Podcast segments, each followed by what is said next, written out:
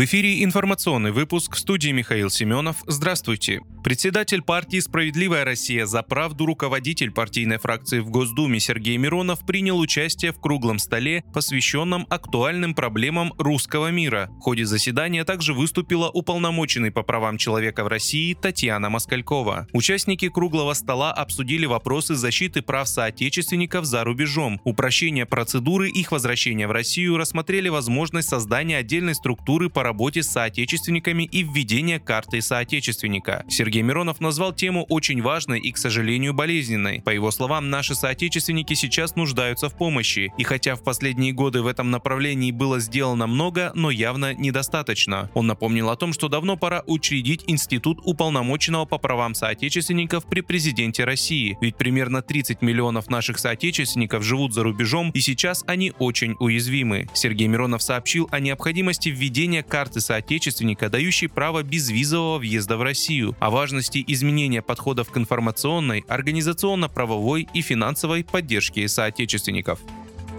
Президент России Владимир Путин прилетел в штаб группировки войск Днепр на Херсонском направлении на вертолете. Затем он на машине добрался до самого штаба, кадры посещения распространила пресс-служба Кремля. Его встретил командующий группировкой войск Днепр генерал-полковник Олег Макаревич. Глава государства поздоровался с ним за руку и проследовал штаб, где заслушал доклады. Также Путин поздравил военнослужащих с праздником Пасхи и передал им копию иконы, которая принадлежала одному из наиболее успешных министров обороны Российской империи. Президент развернул развернул и продемонстрировал икону. После этого глава государства на вертолете переместился в штаб Национальной гвардии «Восток» в ЛНР. Там он также принял доклады об обстановке на этом направлении.